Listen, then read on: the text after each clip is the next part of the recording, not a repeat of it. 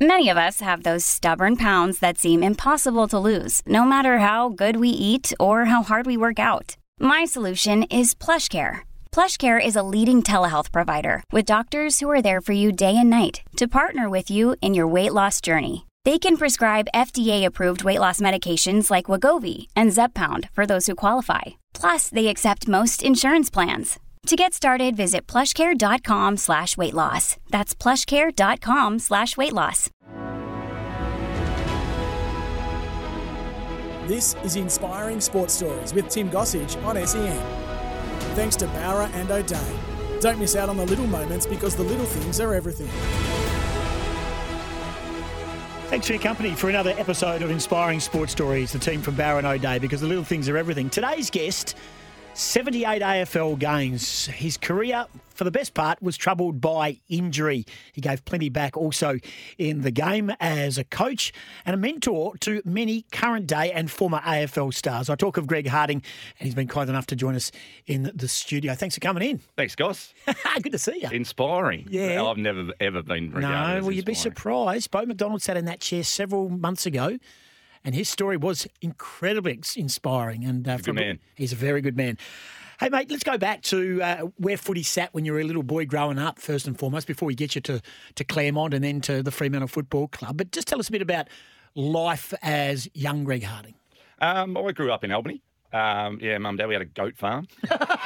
That's inspiring. Yeah, yeah. So, so there's a good story there. So mum and dad went, oh, get these Angora goats. You know, they go, you know, you sell the fleece for like hundred dollars a kilo. It's like perfect. But then every person in the southern hemisphere were, like got these Angora goats, and then so the price of the fleece went from hundred dollars a kilo down to fifty cents. And like so, we started eating the goats anyway. so that was uh, that was our attempt at goat farming. And then uh, yeah, I was sixteen or seventeen, growing up playing a bit of sport as you do, golf and cricket and tennis and all that sort of jazz, and a bit of footy. And my old man was the quintessential sort of star down at Royals Footy Club. Um, Everyone's got their old man was Yeah. a star at the local Yeah. footy club, isn't it? every time. Yeah, every time. So yeah, him and Dollar Panizza and Baden Harper, remember those guys? Baden? Harper. Yeah, so they were all the stars down at um, at Royals and winning. You know, it's the most successful club you've ever seen. Just wins premiership after premiership. And Andrew Ruck, I think's won a couple lately. Um, so yeah, he, he was playing down there and he was a local firefighter. Um, and then we decided to go farming out in West River, which is sort of out Ravens. Um, thought way, um, out near Kalgoorlie, and bought ten thousand acres out there. And then my old lady got cancer. Yeah, she got breast cancer, which she's now got through, and there's all, all no dramas. But she got breast cancer, so we had to move to Perth for her um, treatment. And yeah, just sort of rolled down to Claremont, and that's how I got into footy. So, did you go to Claremont based on the fact is that it was from the Albany region? Did that have was that is that how the connection? It was, and I was always a Claremont fan growing up. Yeah, I don't know, I don't know how it happened that way because you didn't get a lot of WAFL footy down in the country. Got bugger all actually. Who are your heroes though? Uh, back then, Wayne Blackwell. Yeah, uh, I just just loved him. Daryl Panizza because he was Albany. Yeah. Um, sort of catching the back end of the Krakouer brothers, watching them play at North and watching the winners. You It's know, a great era. Oh, great era. So Um, they had so they had Michael Mitchell. yeah they had Uh, Doc Aitken was playing off the halfback flank. Uh, they had uh, Malaxos, Krakouer, Mossy was their coach, of course. Uh, Stephen Golding played through the midfield as well. one of my favourites, Golding. He- He, was one of my favourites, and, and then yeah, they were they were just an incredible era. And then I sort of watched them, you know, the late '80s, and uh, when you know Gerard was coaching, and sort of I was just a young kid, 14 and 15, and coming up and watching them win those premierships, Mm. and they were just dominant through that era, and had some fantastic players. And uh, yeah, that's it was it was good fun when you're uh, supporting a footy club as a kid, like a six, seven year old. You know, like I still remember my one of my family friends was a West Perth supporter, and every year, like, whoever played finished on top, you got a pack of Smarties, you know, that sort of stuff. You know, Yeah, I And love then- that. Yeah, no, so good. So um, yeah. So no, how did you go when you went to Claremont? Uh, Who was your Colt? you co- Did you go through Colts? Uh, went through Colts initially. It was um, uh, Mark Riley. Yeah, Bomber. so bomber. Yeah, so this is sort of all, Do it's you- all tied it's in. all intertwined. Your it whole is. Career is intertwined. Well, I was a very average player. Don't get me wrong, but it, it's sort of how I ended up at Freo because I was I came up, uh, played under Bomber Riley. Phil Smart was the, Oh. the, the talent manager at Claremont. It's very incestuous.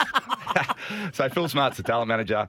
Um, Mark Riley's coaching the Colts and Gerard's coaching the league. So hang on. So for our listeners who are listening to this, Greg Harding is our inspiring story. So 78 gamer, Fremantle and West Coast, of course, and uh, a successful coach as well with Swan District Football Club. And I think you went back, uh, eventually we'll go back to this later, you went back to win a fair fairest and best at Claremont. But so Bomber Riley, Gerard Neesham, Phil Smart, yourself. So you so there's the Claremont connection, there's the Freo connection. There's also that Swan Districts link where you end up going as well. Hmm. Just what did you hunt in packs? Hunt in packs, yeah, like strength in numbers. and when it makes it hard to sack you when you have those sorts of people behind you. Very Where hard to sack Percy. Johnson in all of this? Oh, mate, the whole way through, on and off. But like he'd give you time, you know, like he'd give you like six months. Like at one stage, he gave me six months suspension, like no contact whatsoever.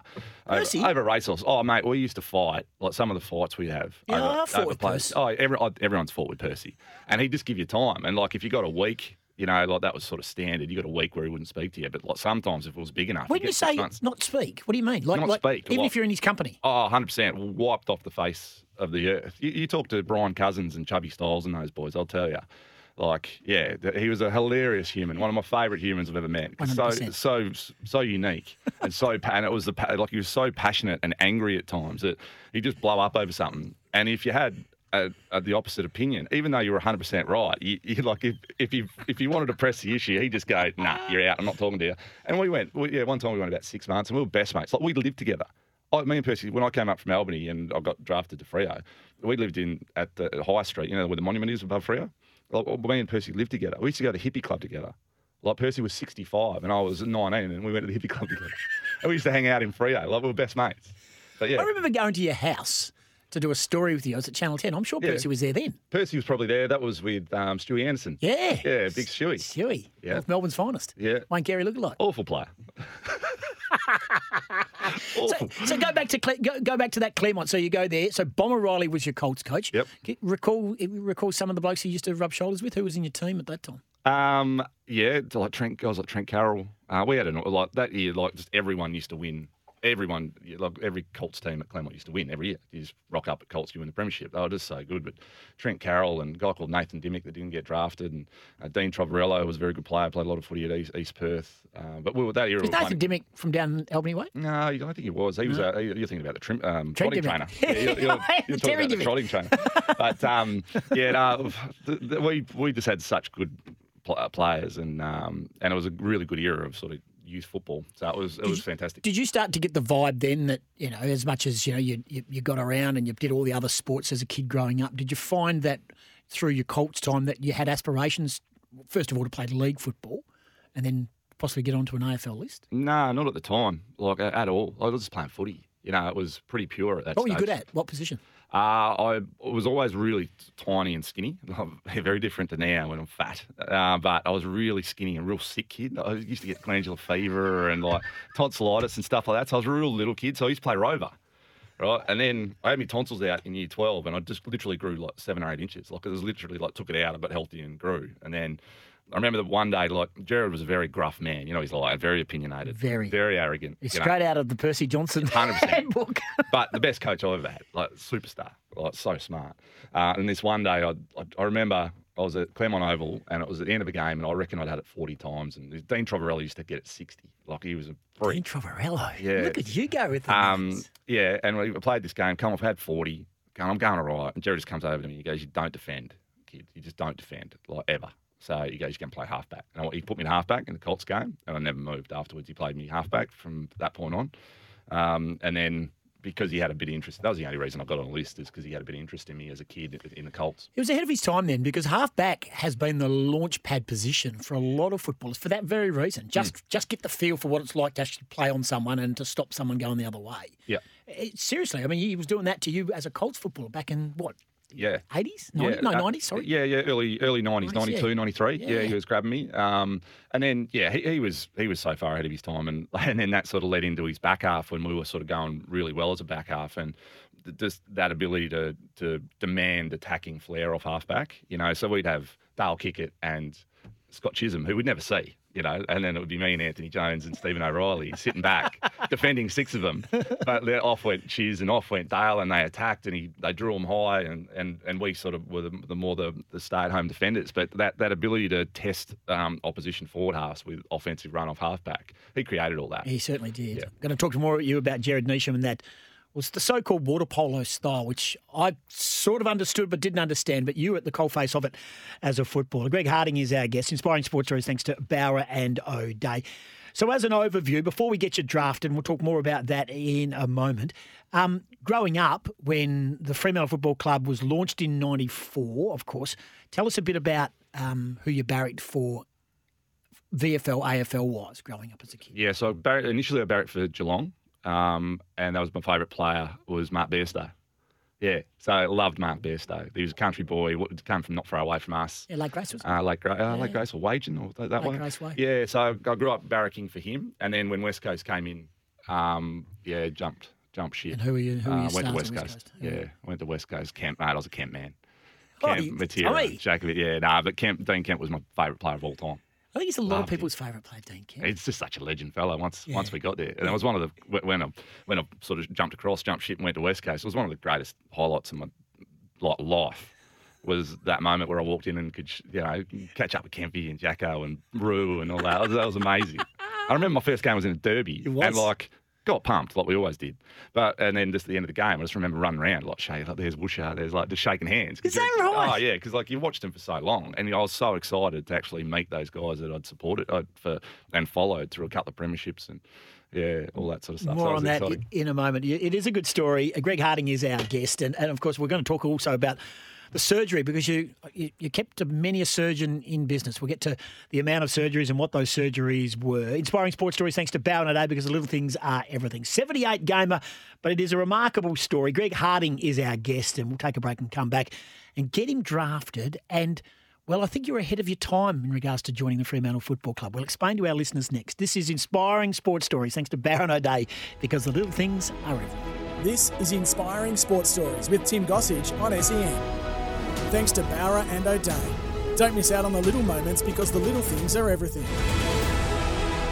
One of the great storytellers of all time, one of the good fellas of football over in the West. Inspiring Sports Stories, thanks to Bowra and O'Dea, because the little things are everything. Greg Harding is our guest. Do you recall this day? It's my great pleasure on behalf of the board of the Fremantle Football Club, on behalf of the West Australian Football Commission and the Australian Football Commission, to introduce you to the Fremantle Dockers. So that was Ross Kelly. I Yep. think was the chairman of the WA Footy Commission Great at man. the time, Yep. and uh, went on to be a, a major part of the launch of the Fremantle Football Club. You came running out. I did. You were part of of the official opening of the Fremantle Yeah. Football Club. You mentioned Trent Carroll before, TC. He was there. He had the green shorts on. Uh, you were a- a model. You were the We jumper model. That was the Claremont Colts, and we ran out, and they had a huge function and tables and dinners, and we ran out, and we had to run out, and our job was we had to run to a table and stand there, and all the old biddies were grabbing your jumper. Oh, look at the jumper.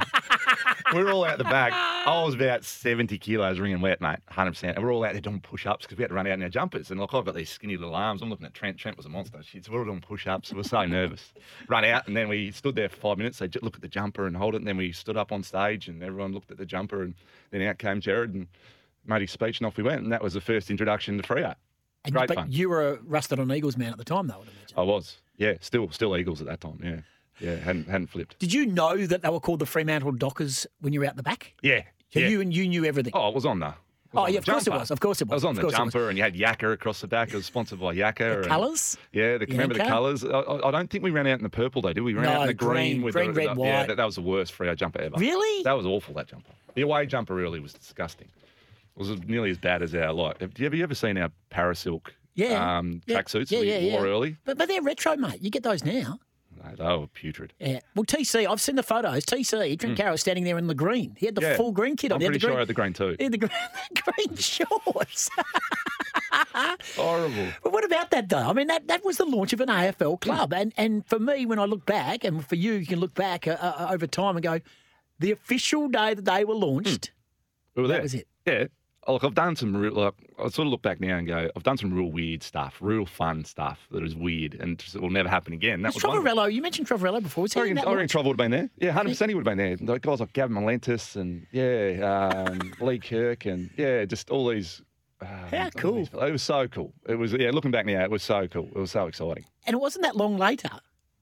You get drafted. Yeah, yeah. So obviously they played '95, and what they had, um, they had this squad, and myself and Michael Clark, Dunny's boy, and and uh, James Clement and Mark Gale and all these different people. We're just training in this squad, and we used to train at South Fremantle. It was about 50 kids from all over the WAFL clubs because they had the priority pick. And then just at the end of it, uh, 95 had finished. I reckon we were training in November. and I can't even remember. I don't think it was even Gerard. Gerard, someone just walked across and goes, "Oh, pop up to senior training next week." And you just next thing it was like just a lock of Fremantle priority pick, and I was on their list. Yeah, so you were you were pick 14 in the 95 pre-draft selection draft Yeah. by Fremantle. You were taken out um, from Clare, from from Claremont as a zone selection. Yeah.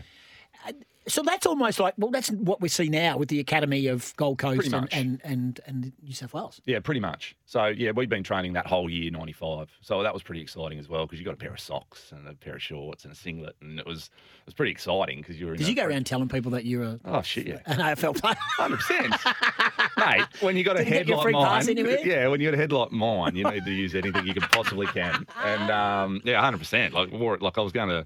What would that have been? Yeah, I would have been first year of uni. So I was probably wearing it to uni at what, UWA. what were you studying? uh, human movement. Yep, human Did you, movement. did you finish that all the way through? Yeah, yeah, I Did you did. really? That's that's a pretty good story as well because I, I did the Well, we'll be the judge time. whether it's a good story. Or Oh, it actually involves Nizzy. Nizzy, Nizzy made me do it. Yeah. How? Well, my first year, I did full time, three year course, right? But then because I was playing footy, and that was sort of the start when it went more professional. So, and they changed training to mid at the middle of the day and all that sort of stuff. We didn't train at five thirty. So the next two years took me nine years, and I got kicked out a couple of times because I failed. I failed biomechanics, and because I was copying off my now wife Chelsea, and she failed it. So because she failed it, I failed it because I was copying off her. Anyway, so I got kicked out. Oh, the husband and wife yeah, cheating yeah, fraternity. Yeah, yeah, it was a fiasco. But yeah, um, so yeah, I got kicked out because I was only doing a couple of units. You know, so if you failed half your, if you failed one of them, you got kicked out for failing half your, your unit. And so it took me nine years. I Didn't bother me, mate. No, School no. was done. No, school was done. Last day of high Yeah, school, I was never going to go back. Yeah, yeah. So when, when I got when I came off the list because I had a year to go on my contract, and Nizzy, it's a long story, but Nizzy literally went, "I'll look after you. I'll take your last year contract and break it up so you can work out what you want to do." And he So goes, when you got you to go delisted by West Coast, I wasn't delisted as such, which is, you know, I'm not defending it, but I had a year to go on my contract, and I had an ankle reconstruction. Correct. And and I, I just they they screwed everything on the inside of my ankle, and it just didn't work. They pulled me up too tight. I look, couldn't walk. Like I walked down the aisle at my wedding in 2002, couldn't walk, and I went in there, sat with Rod Moore, who's now passed away, unfortunately, and sat with Woosha and sat with um uh, with Trevor Nisbet, and they said, "You're done," and I went, "Yep." I'm, I'm cooked, can't go. I couldn't even I'd run. This was coming into the draft time. Um, this is when Nico and that got on the list Yep. that year. So I sort of always claim oh, I was Nicoski or one of those good ones, of course. That, so and and they, I said, yeah, look, I agree, I can't go that last year. And so Nizzy goes, well, you're doing the right thing by us by freeing up that spot. Yeah. So he goes, I'll take the last because you could have stayed on the list and just Yeah, sucked in my, and I was back ended too, and it wasn't any game, match payments. That was when it was, it was fir- one of the first contracts that you signed. It was just a flat rate. Yeah. but I was all back ended, and Nizzy goes, "Look, I'll take that back in," and he goes, "I'll pay you for the next three years a sum of money." I won't say what it was, but he was really, really good to me. And he goes, "You work out what you want to do." He goes, "I want you to finish your uni. I want you to find out what you want to do. If you want to work in sales, work in sales. If you finish uni, you can work with strength and conditioning. If you want to do uh, your real estate course, just go and do it." and he did that for me. And, I, and I, yeah, wicked, mate. Oh, look, he's one of the, the best people and best administrators of all time. I, I 100%. will never, ever. 100%. And all this, the, the heat he was under, just uneducated fools like back, at you know, back. I'm with you. I'm with you. So uh, let's go. So that's the end. Let's go Yep. back. You play. Sorry, you, no, no, I'm happy. around. No, no, I love it. I love it. I love, mate, that's what the, that's what it is. You, you drive it. Your debut is in a. So, so you go down and you you you you're on an AFL list proper now. So you you're you're wearing the big boy pants, right? Yep. You play in a derby in your first game. You get beat. Pretty low scoring contest. And you you mentioned that you, at the end of the game you're running around trying to shake hands with the opposition Mm. because they were your heroes. What was that like? Just 33,000 fans, you know, the boy from Albany via West River to Claremont and stuff. What was that like to play in that game, being a derby against your heroes and with some very good footballers at Fremantle? Mm, yeah, it was just one of those, you know, that terminology, that baptism, baptism of fire. It felt like that. You know, I remember sitting there and I started on the bench um, and I'm just looking at this stadium that's full of people going, yeah, there's no Angora goats here. This is different. this is definitely different. And I'm just watching, I've, I've got Woosher over here on, on Winnie Abraham and he's grabbing Winnie's fat and he's like just grabbed and he's, and he's just wrenching it. And when he's screaming and he's just trying to run away from him because Woosher just, just tried to dominate. So they were just did. big boys beating up. Just they they just dominated us physically, and they and you talk to them now, and they go like we always said, we're just going to bash the living crap out of them and their kids, and they won't be able to handle it. And then, then that's where they had us for nine straight derbies. That, that's what they so had you're us. sitting there. What about when you actually run on the ground? Can you can Yep. you recall running on the ground? I remember Phil Gilbert like doing an ankle, big ankle, broke his ankle in the first five minutes, and I went, oh, that's that'll be me, you know. And then I just ran on, went straight to Andrew Donnelly, and just just absolutely crapping my dacks. And in the lead up, I got that mate. This is actually a true story. Um, I'd actually got the yips really bad. Like Gerard rated my decision making, but I was a poor. I thought it was a poor kick. I was a double handed drop for the most part. Yeah, yeah. Uh, I wasn't. I wasn't. It wasn't classical. I kick it okay, like sort of off a step. So he made me kick in, and all pre-season I got the yips on the kick-ins to the point where he one day he just came down, ripped the ball out of my hand, and goes, "Go, go sit over there. I'm sick of watching you do this." Wow. Yeah. So, and this is in front of everyone. And so, um, as I'm running on, he gets the phone. He goes, "Take kick-ins." And I'm like, mate, I don't, I literally, I literally can't do that. anyway, so I went on and I've gone, and I've got people going everywhere. That's I can still recall. I've got a good memory for like all my touches in games. Like I can still recall games, and it's a bit weird. But um, yeah, and I remember going everything going, and she's going that way, and you know. Was there a plan? Was there a, was there a kick Yep, in my- plan? yeah, yeah, there was there was a plan, and the plan was to be as aggressive as you possibly can. Like, you, like Gerard wasn't for going slow, so if you could rip it up the middle to something that was 50-50, he'd go, yeah, take it. So he didn't like my negativity when I kicked in because I didn't like turning it over. and I, I, was, I still remember it. Like, you know, players going everywhere and everything's in your vision. And I saw David Hines real deep. Like, and I went, that's me, perfect. And I ripped it as far as I can. And David sat on this guy's head. I can't recall who it was, and he caught it. And that was like that was almost the point where I went, "Oh, that's that actually worked." You know, like I've had my first kick, it's hit a target. You know, beautiful. And that that moment sort of gave me confidence that I could actually play at the level. That one moment of just being so far out of my depth, but something fluky coming off and giving you a bit of confidence. Nice work. Hey, we're going to take a break and come back, and we'll talk more about your career, and then we'll go into coaching and, and horses as well, because you've been involved in uh, harness racing and obviously uh, also with the gallops, and also some names of young men that you had a lot to do with in regards to their AFL journey. It's Greg Harding is our guest, 78 gamer, but it's more than that. It is an inspiring story, and he's a great storyteller. Thanks to Bowra and O'Dea, because the little things are everything. This is Inspiring Sports Stories with Tim Gossage on SEN. Thanks to Bowra and O'Dea. Don't miss out on the little moments because the little things are everything. Greg Harding, our guest, thanks to Bowra and O'Dea, because the little things are everything the Fremantle West Coast. Coached the Swan Districts, went back to Claremont and uh, involved in uh, harness racing as well, and now in now in mining. Because everyone's in mining. Hey, you were um, the 96 AFL Rising Star class. Ben Cousins won it. The nominations were Primus, Bandy, Luke Darcy. This is embarrassing. Don't keep going. I'm going to keep going. It's one of the greatest Simpson, years. One of the best years. Adam Simpson, Shannon Grant, Jared Schofield, Chicky, Adam Yze, Kingsley Hunter, Kinga, Stephen King, Chad Morrison, Peter Bell, Matthew Lloyd, Jeff Farmer, and Greg Harding. Hmm. Good, good group. Surprisingly, I didn't poll a vote in the voting. Did you go to the? Yeah. Did you go to the award? So good. Yeah, because there was seven Fremantle players in it. Yeah. There's six or seven of us. And we they put us up at Crown and we had a big function and they had the vote count. So Cuz just got three, two, one, but got it all. You know, every, you know. And the second is, well, we don't have second because no one got a vote. It was just Cuz got a thousand votes. So but we, uh, pardon me, we, um, You got nominated Yeah, had a- round four. he wasn't nominated till round twelve. I know, I know. I, I got Had delivery lever him in somehow. Greg, Greg Williams, I played on that day.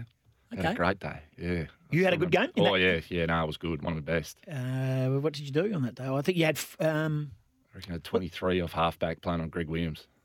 But I had a he, he had a broken arm. Remember, he used, we used to wear that big thing. So he was cooked, right?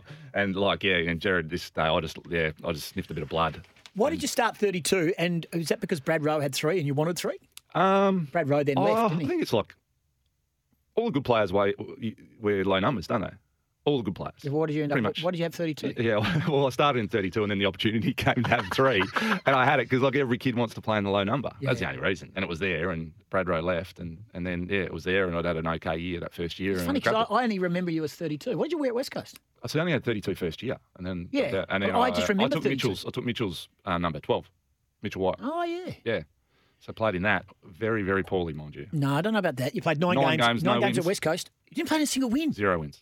Greg Clark. That's Zero Greg. wins. That's Greg Clark's Yeah, we had, we the record. We're, like, we were, we were up to like 24 games. We were chasing down the, the, the like the most losses by a duo of Gregs at a club. That was all. That was over Twitter. I saw that. Got bagged incessantly over that. You and Greg Clark yeah, yeah, never played in a winning game at Never. West Coast. never. He won number twelve. Did he? Greg Clark wore twelve, didn't he? Or 39, 39. 12 at Subi, I think he might Yeah. have been. Yeah. Very unsuccessful, Paul Greg Clark and I. Greg Clark, good player. Yeah, So, closest I ever got was about 46 points against the Western Bulldogs. Uh, uh, there was like 400 point losses in that.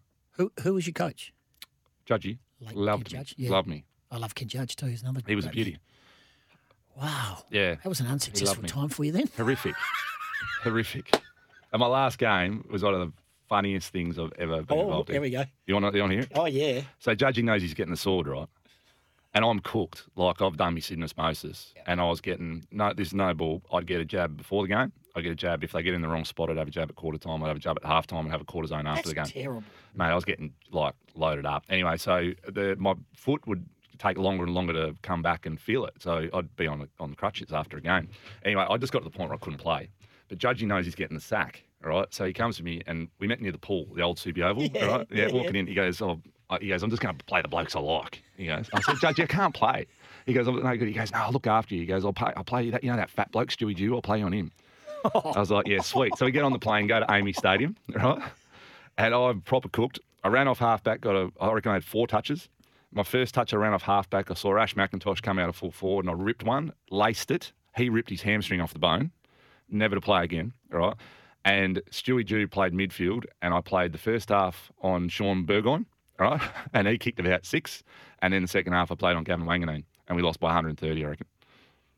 That was my memory of my last game. You lost by 112. you were down by 100 at three quarter time. Yeah, correct. In that game, I reckon I had four. so in that game, you played with Brawny, Cal Chambers, Mickey Collicker, Mm. Cuzzy. Dean Cox had one handball. Yep. Did I have four? You had four. Embers, Chatty Fletcher, Gardy, Darren Glass, Casey Green, one of the all-time good fellas, yourself, David Haynes, Jeremy Humm, Jacko, Roe Jones, now on the board, Peter and Phil, Matera, Ash McIntosh. Oh, yeah, they didn't get many touches. How good a team's that on paper, apart from me? And no, I mean, yeah, Choco Miranda. Love Mark Miranda. Richard Taylor. So there's another one of Judgy's boys he got over. Yep. Andrew Williams, who went on to Collingwood. And uh, the big uh, human cannonball, Troy Wilson. Yeah. It's not the bad worst side. No, well, you were pretty bad. Oh, there's 12 blokes that could play a bit. No, but I know, old. on that- They were really old. Ben Cousins on that day had 39. He, I know people talk about him a lot, but I've never seen anyone do what he did on games of footy in terms of hurting himself.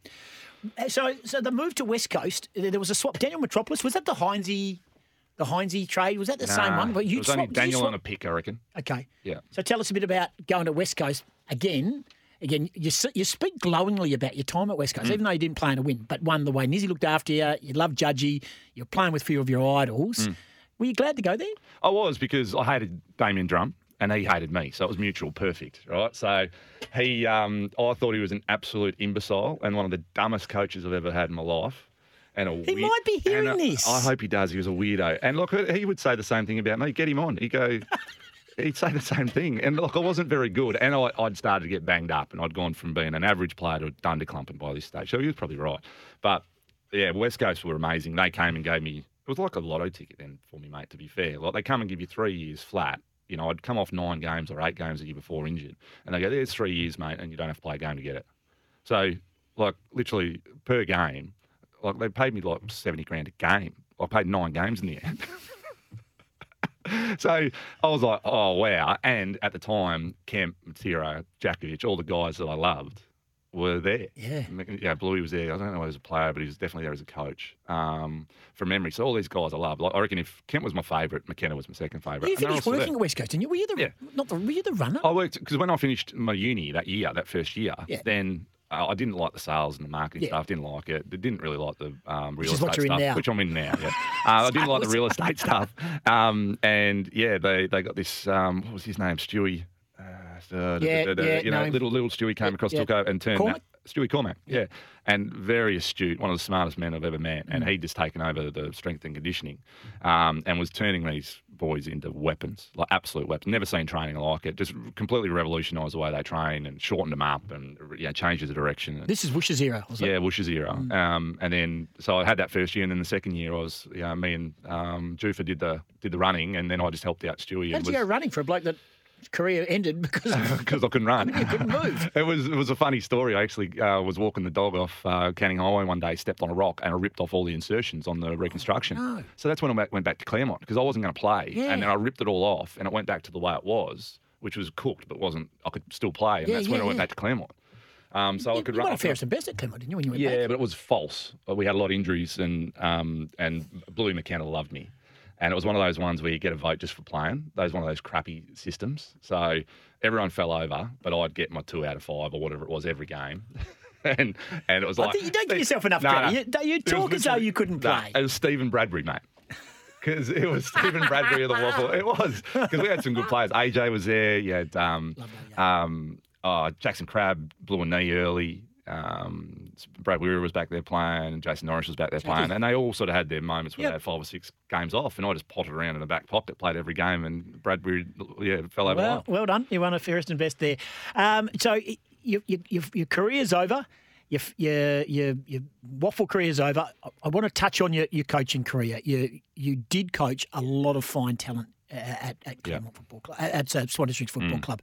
You must that must give you so much heart to see some of the careers that have been forged out of coming out of that group. Yeah, I've loved it. To be fair, without that, yeah, I've, I've actually loved it. To, to watch Caniglio get to 200 and do what he's done, and captain Broads played flags. The Broady story is incredible, given where he took himself from the, at the back end of sort of 2013, and one of the biggest lads you've ever seen in your life. Like that story is incredible, and now he's married to the Sonny Instagram- Walters. Sonny Walters, you know, Sam, like Sam Taylor to watch. You know, look these, these guys. Lobb, Charlie Lob- Cameron. Lobby. He's one of yours. Yeah, Charlie's uh, one of ours. Like the Wasn't that Nui one of yours? no, yeah, why not? Yeah, we'll claim him. no, no, he was, he, he, he was. I coached him a little bit in 08. Did I coach against you? Yeah, yeah, we coached against each other a lot. Two years, 08, 09. You coach 09? No, I reckon I was done. No, 08 must have Yeah. been. But yeah, we had a that- side was incredible. The side we had, you know, and you had a your- boys Yeah, were good. Your, Yeah, your boys were good. drafted in Yeah. to my two years. Daniel Yeah. Rich was my boy. Yeah, he was your boy. When I, when I, when all else failed, I said, "What do I do next, Daniel?" Yeah. He's a seventeen-year-old telling me how to coach. Yeah, but I look back now and like the, the, the 08, 09, 07, you know, like when you're looking at Rance and Naitanui. Did you take over from Johnny Laurito? No, I took over from Chad Morrison. Mumbles. Mumbles won a premiership. Oh, this is another story. One, wins a premiership. I walk into Brendan Parker's office, who was a footy manager. I'm like, going, he's going, oh, we want you to coach the Colts next year. I'd been coaching at Wesley Curtin for a year or two. And he goes, I want you to do the Colts. I go, yeah, I'd love to do it. Yeah, sweet. I'm living in the area, perfect. And Mumbles walks in. He goes, G'day, Steph, how you going? I go, okay, mate. He goes, um, Brendan, when are we starting training? They hadn't even sacked Mumbles. And I and I knew Mumbles. I played with him. I'm going, mate, like, this is horrific. Yeah, it's a true story. He's another good fella. He's uh, yeah, he's still involved in footy, which is great. Hey, we're going to take a break and come back. We'll talk about life after footy uh, through your, your coaching time. You, you were a premiership coach at Colts in 2008. Uh, you got them finals in 2009 and 10, of course, and you also was a lead coach at Swan Districts as well. A break, we'll come back. Talk about horses, talk about mining, talk about life post footy with Greg Harding. This is the Inspiring Sports Stories. Hope you're having as much fun as I am listening to this. This could go for hours. Thanks to Bow today because the little things are everything. This is Inspiring Sports Stories with Tim Gossage on SEN. Thanks to Bowra and O'Dea. Don't miss out on the little moments because the little things are everything. Greg Harding is our guest for this episode of Inspiring Sport Stories. If you didn't know Greg before, I hope you've enjoyed the last three segments because he provides many a laugh and not a more honest person you want to meet. Okay, footy's over. Why? What, what was your fallout with footy? You're just not happy with the way footy was running? Yeah, I hate I hate the way it's run. Look, I really do. It's just run You love the game? Still love the game. I hate where they've taken it. Yep. I hate where they've taken it. I'm uh, like a pr- pretty disillusioned with the way junior footy's getting run, mate.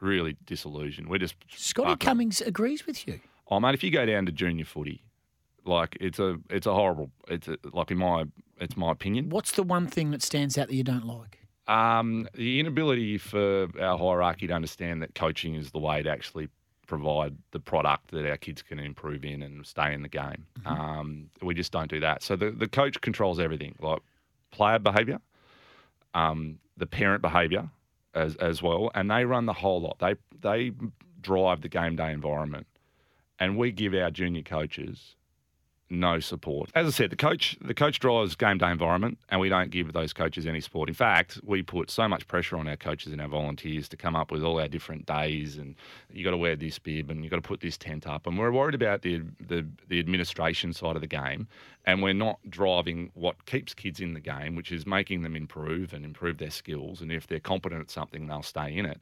But we're not attacking and and, and making our coaches better, and therefore our kids are suffering for it. So coaches And- are wasting too much time on not coaching. on everything else. Yeah, on everything else. They've got laptops for rotations, Tim.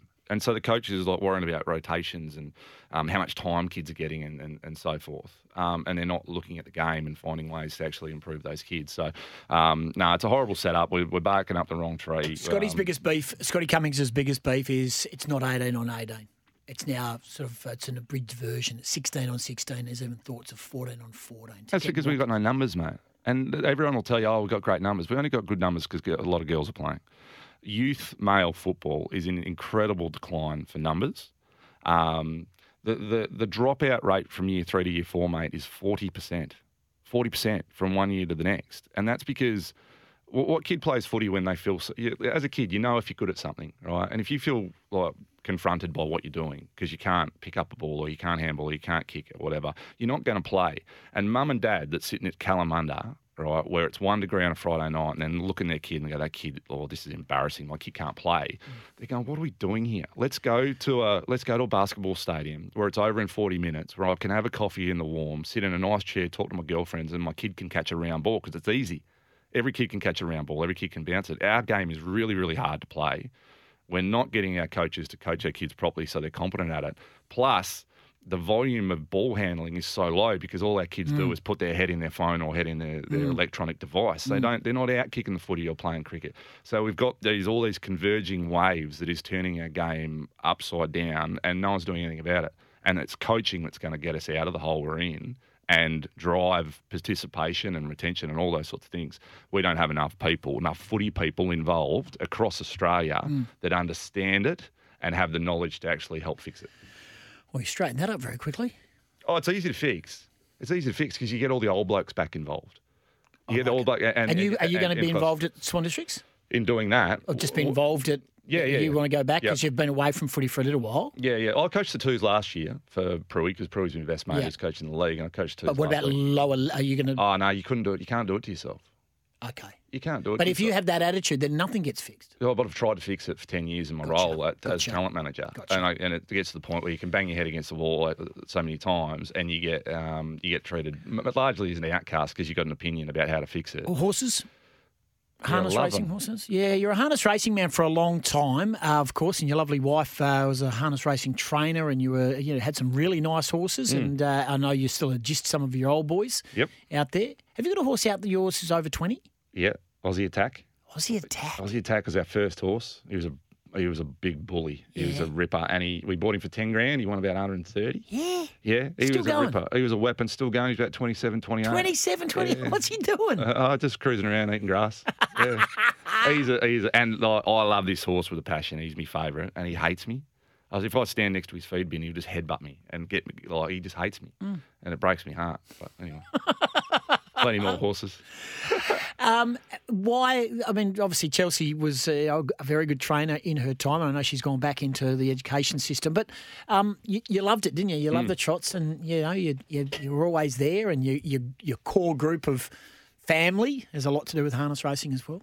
Yeah, yeah. So uh, Chelsea's dad was a big bookmaker over Mm, here. Um, Ross Cooper. Scary Um, he was. In Yeah, he was scary as a bookmaker. yeah. Well, especially when he lost. Yeah, Yeah, it was Fred's man yeah. when Kersley was at his best. Yep, yep, yep. But like he, yeah, Sanford, Donny Martin used to run. Uh, uh, Donny Hats, um, Hats, Donny. Um, What was his name? Yeah, Lucky? Lu- yeah, Lucky Brett Lenton? Calof, Brett Linton. Yeah, yeah, yeah. No, I talk to Great Brett all the time. Great, they're good people. great, like, people. great, great. And bookmaking stories. was bookmaking. Yeah, it was good stories. Yeah. Wicked stories. So, um, and then, and you've still got some gallopers now. yeah, got four or five. Yep. Got um, got one with um, a young bloke called Ray Vincent. Yep.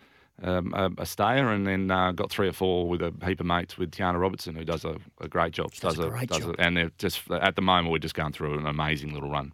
I think about you know, I've got, well, I think we got four with her, and three of them are last start winners, and the other one won two starts back. So we're just going through a little little golden run at the moment. Well, you can't make fun. a fortune out of owning horses. It's more of a passion than a return on investment. But you are in CEA. You're in sales. Correct. Looks like a mining shirt to me. It is a mining shirt, mate. So what do you sell? Construction Equipment Australia. Oh, if anyone needs a generator or a light tower or a compressor, call me because I can, I, I can hook them up. Who would, and, and who would who would believe it? I know nothing about these machines. I know that they push out air or energy or a light. and and mining companies need all of that. Um, so yeah, no, I know a bit about it now. I've been in it about two years, so um, and loved cool. it, loved it. Yeah, loved it. It's just yeah, should have done it a while back. And the last one for you. Do you still go to the footy? Do you watch the AFL out all? Do you have uh, what's your passion for? And from our chat, as much as you played a lot at Fremantle, I've got a sneaking suspicion you still might be an Eagles no, fan. no, no, I'm actually, I actually am a, a hard, hard nosed Freo man. Yep. Like, yeah, hard nosed. Um, and, uh, but yeah, still got a soft spot for West Coast because of how they treated me. Um, but That's yeah, I good cou- to I. I couldn't possibly go to the footy. I, like just to listen to the imbeciles calling out irrelevant crap on the sidelines. I What can't about do with it. your mate? What about with all those blokes you played with? Do you go into the corporate box? No, they're the same. Have you ever been to the footy, and sat in the out No, and listened I to don't it? do no, no, I you- don't do the public no, very well. You can't do it. No, no. Well, that's that's what it's like. Commentary it's like box or nothing footy. for You know, we're talking about junior footy. You can't go to a junior footy game and mm. sit on centre wing where everyone sits and listen to the lunacy. You can't do it. Or go to Optus and Yeah, sit but it riles you. It riles you because you, you always you don't hold back. You've got Percy Johnson coming out of your out I of your that a pores.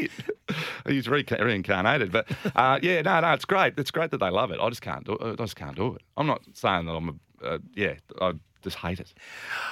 I could chat with you for hours. You're one of the great storytellers. You're one of the genuine good people over the journey that I've met, and we appreciate your time over the last hour sharing your story. I know you were surprised coming in with the words inspiring, but you are inspiring for a skinny kid with bad ankles. You've got nothing but uh, plaudits for people who've looked after you, and I suppose in summary. That's all you want in your football career and, and your life in general for people, good people to help you through your career and your return in spades. Yeah, no, it's been good fun. Greg Harding joining us, Inspiring Sports Stories. Thanks to Bowra and O'Dea because the little things are everything. Thanks for your company. And if you want to hear any of our Inspiring Sports Stories, you can always go to the SEN, of course, uh, webpage and the like, and the app, and download any of our past Inspiring Sports Stories. Thanks to Bowra and O'Dea.